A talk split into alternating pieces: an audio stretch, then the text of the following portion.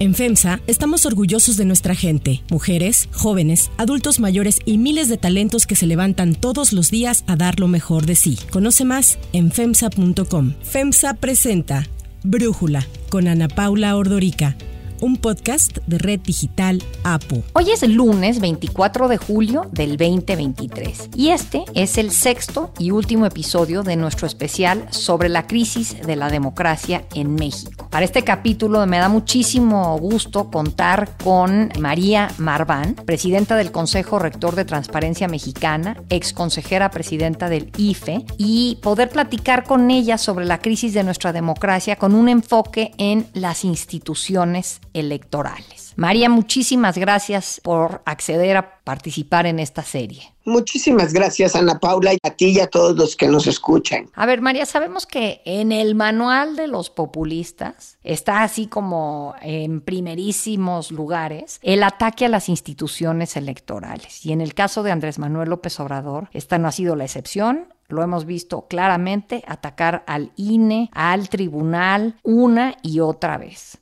Lo cierto es de que el INE y el Tribunal Electoral no actúan con imparcialidad, están sometidos por los grupos de intereses creados que todavía actúan del antiguo régimen.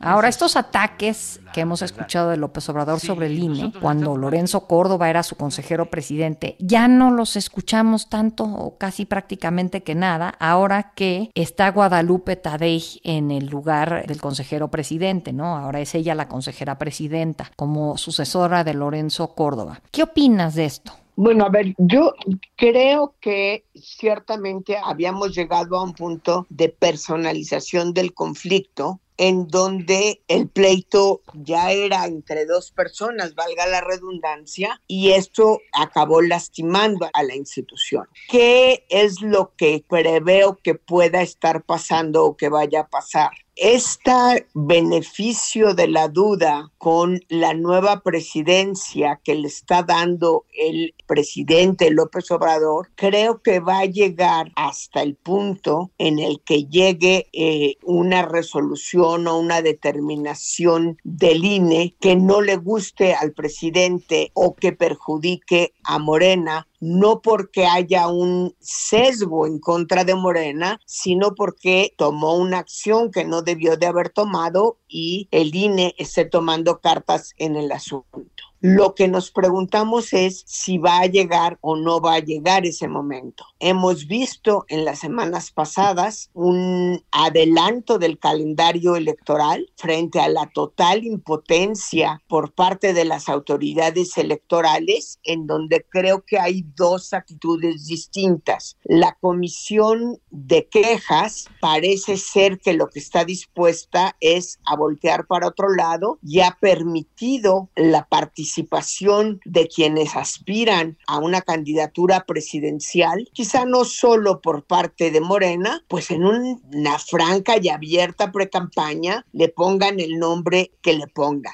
la comisión de quejas ha decidido mirar para otro lado. Como te decía, esto está en camino o está llegando al Tribunal Electoral y será definitivo ver qué es lo que logran o no logran contener el tribunal, la sala superior del Tribunal Electoral del Poder Judicial de la Federación. En el momento en el que haya realmente un enfrentamiento con Morena, ya bien sea por un dictamen de fiscalización, porque se les llame la atención, porque se les imponga una multa, vamos a ver cómo reacciona el presidente lo que hemos visto es que ciertamente Guadalupe Tabey tiene cercanías importantes con Morena, con el presidente. ¿Se abre una nueva página con la relación con el presidente? Siempre debe de existir, siempre ha existido en la historia del instituto una relación correcta con el Ejecutivo. No nos explicamos de otra manera la realización de los procesos electorales. ¿Y por qué no? Porque resulta que el instituto no tiene como materia el tema de la seguridad. Es necesario estar cerca. Al gobierno federal le interesa y le importa un organismo capaz de celebrar elecciones normales, correctas, con niveles de excelencia alcanzados como los que tenemos hasta ahorita. Pero al Instituto Nacional Electoral también le interesa tener una buena relación. Eso siempre se ha dado. Ha buscado un tono distinto de la relación, lo cual en sí mismo no es malo a mí no sé si me hubiera gustado que fuera el hecho de que hayan ido a Palacio Nacional o hubiera buscado otra forma de encuentro, pero la distensión en sí misma no es mala. Lo que tenemos que ver es si es un proceso de distensión o es un proceso de subordinamiento, que son dos cosas distintas. Claro. Ahora, la gran pregunta para mí dentro de este tema es que Andrés Manuel López Obrador ganó por un hartazgo ciudadano con la corrupción y los abusos del pasado. Su famosa frase de vamos a barrer las escaleras de arriba para abajo, la mafia del poder. Es un grupo que se ha beneficiado al amparo del poder público, que se han hecho inmensamente ricos a costa del sufrimiento de los mexicanos y son los que mandan. Ese grupo nos robó la presidencia en el 2006, causó muchísimo daño a México. Todo esto que estamos padeciendo ahora tiene que ver con el fraude del 2006 todo lo del pasado que a la gente le molestó mucho y con justa razón, explican el triunfo de Andrés Manuel López Obrador, pero en ese hartazgo, pues yo no veía que el INE estuviese incluido. El INE ha gozado y goza de credibilidad y de prestigio. Entonces, quiero ver si consideras que ha sido una buena estrategia política para López Obrador atacar a las instituciones electorales. Bueno, a ver, ha sido una buena estrategia desde su punto de vista. Decías tú en el manual del populismo está atacar a las instituciones electorales. En el capítulo anterior del manual del populismo está la polarización. Y en ese sentido ha sido muy exitoso polarizando a la sociedad. Ahora, nunca calculó el tamaño de reacción que iba a haber de muchísimas personas y de muchos organismos de la sociedad civil, así como de los partidos de oposición, en defensa del INE. Creo que las dos marchas que vimos, una en noviembre de 22, la otra en febrero de 23, en defensa del INE. El INE no se toca, obrador, traidor. El INE no se toca, obrador, tienen que ver con este ataque sistemático de López Obrador, que ha generado, yo diría, una comunicación, una suerte de movimiento social en defensa de la democracia, que es muy interesante y que vamos a ver cómo crece de aquí a las elecciones y si realmente logra manifestarse con una cierta organicidad o si simplemente se quedó en dos marchas exitosísimas en un despertar de la sociedad muy interesante. Y digo dos marchas por señalar dos fechas. Vale la pena recordarle a quienes nos escuchan que en realidad fueron dos días en el que hubo cerca de 100 marchas en diferentes ciudades de la República e inclusive en muchas ciudades del extranjero, sí hubo un despertar de la sociedad que veamos ahora en qué medida lo podemos aprovechar y en qué medida realmente logramos consolidar eh, una forma de participación distinta y los propios partidos políticos voltean a ver a esa eh, sociedad que está respondiendo frente al ataque. Y yo justo te quería preguntar si había sido inútil. Pienso nada más en la marcha de noviembre, porque la segunda marcha fue más como pidiéndole a la Suprema Corte que invalidar el plan B, pero al final, pues el plan B tenía que ver con el Entonces, quería ver si habían sido inútiles esas marchas en defensa del INE, puesto que pues al final acabó ocurriendo el plan C del presidente y es tener pues alguien mucho más afín como se entiende que es Guadalupe Tadei como se ha visto en lo poco que ha hecho desde que llegó a la presidencia del Consejo del INE. Si fueron inútiles estas marchas o crees que ese despertar ciudadano es suficiente como para decir valieron la pena? No, a ver, yo creo que las marchas fueron eficientes. Las marchas en realidad lo que buscaban era evitar la reforma constitucional y después la reforma legal que acabara con el INE. Sí, y la reforma constitucional no pasó. El PRI tuvo que reconocer la fuerza de la ciudadanía a pesar de la desconfianza que existía y existe en su dirigente Alejandro Moreno.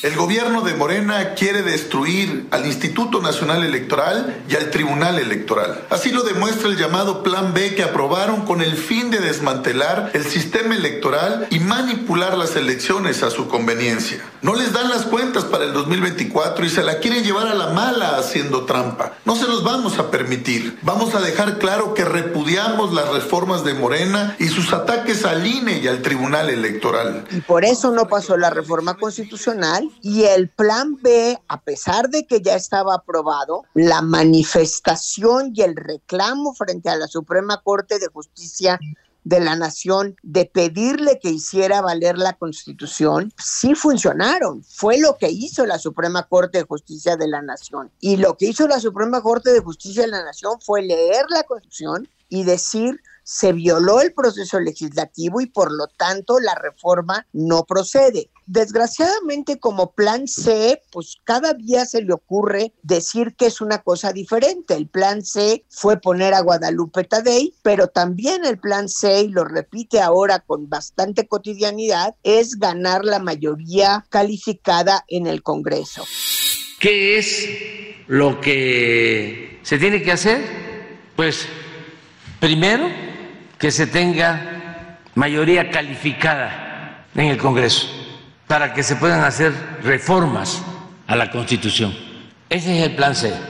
Es decir, ya no es una reforma constitucional ahorita, ya no es una reforma legal, pero sí es generar las condiciones para que en 24, una vez que él haya salido, se pueda reformar la constitución con la reforma que él propuso o con otra. Difícilmente será el mismo proyecto. Y yo creo que allí es donde ahora hay que ver de qué manera este despertar de la sociedad va a convertirse en un movimiento electoral que recupere la pluralidad del el Congreso. Yo creo que por muchos años, no, nos tardamos muchos años en construir un Congreso plural. De 1997 a 2018 son los únicos 21 años de la historia en los que hemos tenido Congreso plural que convive con el presidente y que logra sacar acuerdos y que logra sacar presupuestos y un presidente con gobiernos divididos, dos del PRI y dos del PAN, que pudieron hacer reformas muy importantes y trascendentes, que ahora vemos con crítica y me parece muy bien que tengamos una posición crítica frente a las presidencias de Cedillo y de Peña Nieto, de Fox y de Calderón, pero que no se nos olvide, son los únicos 21 años de nuestra historia nacional, desde que somos país independiente, donde ha habido algo parecido a una democracia en México y la cosa es ahora recuperarla. Claro, a ver, porque ahí eh, el más reciente informe, que es el del 2021 de Latino Barómetro, pues México está entre los países en donde una menor proporción de ciudadanos considera que la democracia es preferible a cualquier otra forma de gobierno. Somos de los países en donde la población opina que en algunas ocasiones un gobierno autoritario es preferible. ¿Qué piensas de eso, María? Pues mira, lo que pienso es que a eso, que a eso se le ha hecho mucha propaganda, porque cuando le preguntas si les gusta el pluralismo, si les gusta. Esa pregunta siempre me ha parecido muy amañada, muy, muy amañada. Eh, creo en realidad que eh, la forma en la que te preguntan, oiga, ¿a usted le gustaría un gobierno eficiente? Pues sí, a todos nos gustaría. De allí a que estuviéramos dispuestos a tener un gobierno autoritario, yo sí veo que ha crecido una em, resistencia a las acciones autoritarias del populismo de López Obrador.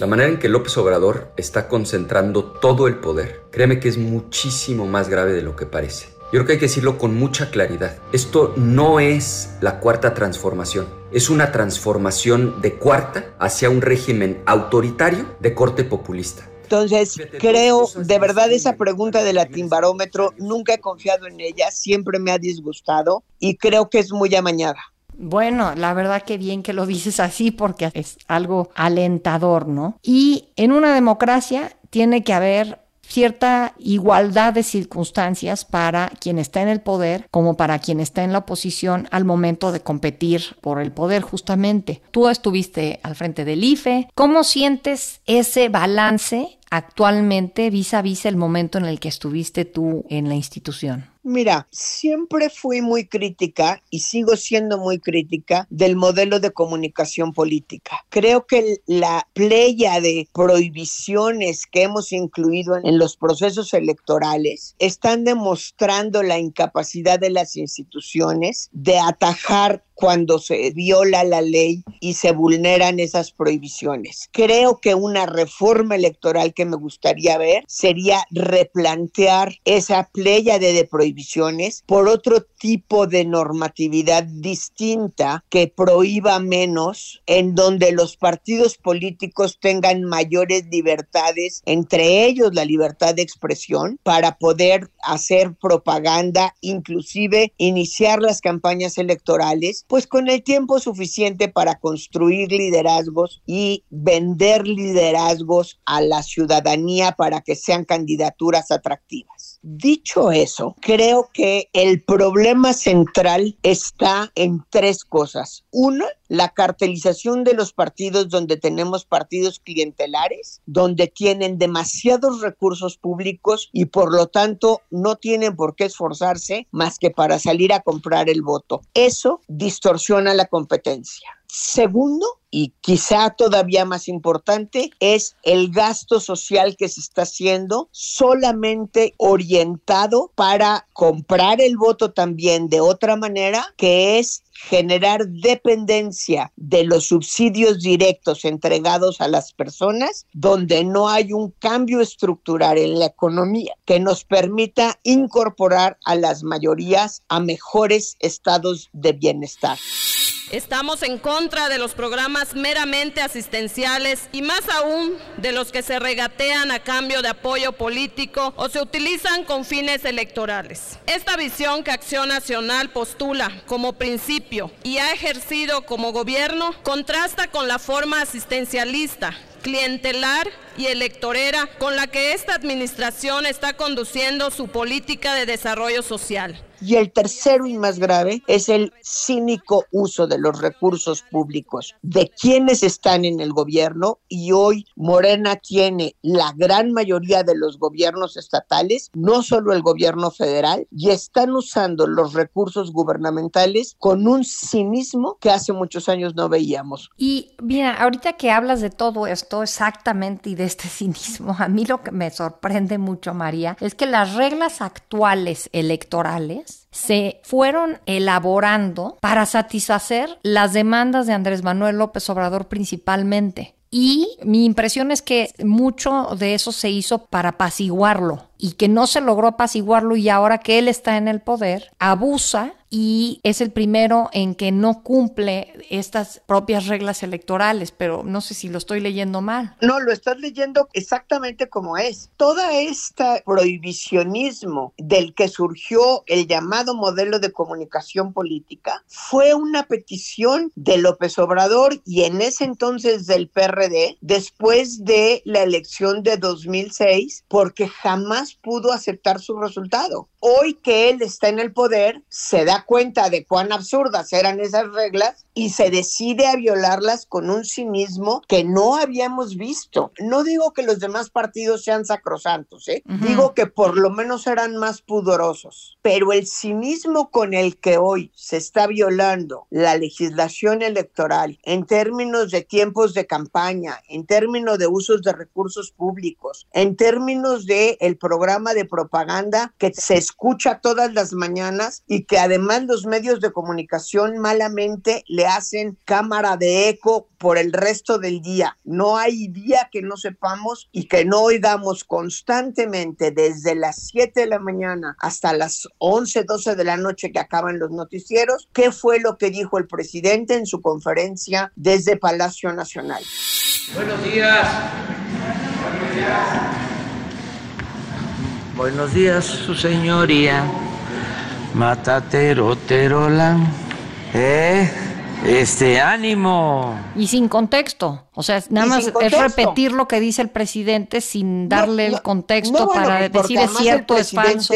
Habla dos horas diarias donde dice pues cualquier cantidad de cosas, unas coherentes, otras incongruentes, unas agresivas, otras menos agresivas, unas con fundamento, otras sin fundamento, otras francas mentiras, pero no importa, aunque sean mentiras, las repiten los medios de comunicación. Yo creo que también es hora que asuman su responsabilidad en el proceso de deconstrucción de la democracia que estamos viviendo. María, para cerrar quisiera hacerte esta pregunta. ¿Qué es lo que más te preocupa hacia la elección del 2024? un conflicto social incontrolable. Eso aunado a la cínica participación del el narcotráfico que hemos venido viendo crecer que ya era preocupante, que en el 21 llegó a niveles insospechados y que no veo quién o cómo la va a contener en el 24. María Marván, muchísimas gracias por este análisis y esta plática con nosotros para Brújula. Muchísimas gracias a ti y saludos a todos. Con esta entrevista cerramos nuestros episodios especiales sobre la crisis de la democracia en México. Espero que los hayan encontrado igual de enriquecedores que yo encontré haber escuchado a todas estas personas que han participado de primera mano en la construcción de la democracia en México y que ahora nos pueden dar su punto de vista informado para los escuchas de Brújula. Si te gusta escuchar Brújula, te invitamos a que te suscribas en tu aplicación favorita o que descargues la aplicación Apo Digital. Es totalmente gratis y si te suscribes será más fácil para ti escucharnos. Además, nos puedes dejar un comentario o calificar el podcast para que sigamos creciendo y mejorando para ti. Para cerrar el episodio de hoy, los quiero dejar con música de 50 Cent.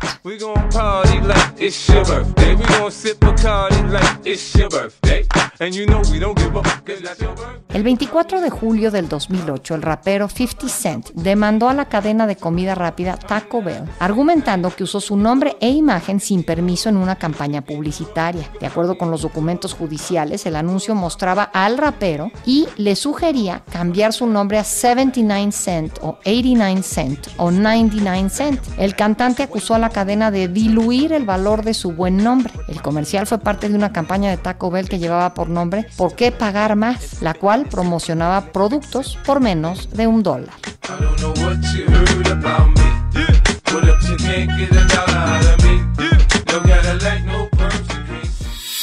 Yo soy Ana Paula Ordorica. Brújula es una producción de Red Digital APO. En la redacción, Ariadna Villalobos. En la coordinación y redacción, Christopher Chimán. Y en la edición, Cristian Soriano. Los esperamos mañana con la información más importante del día. Oxo, Farmacias ISA, Cruz Verde, Oxo Gas, Coca-Cola FEMSA, Invera, Torrey y PTM son algunas de las muchas empresas que crean más de 245 mil empleos tan solo en México y generan valor como parte de FEMSA. FEMSA presentó Brújula con Ana Paula Ordorica, un podcast de Red Digital APO.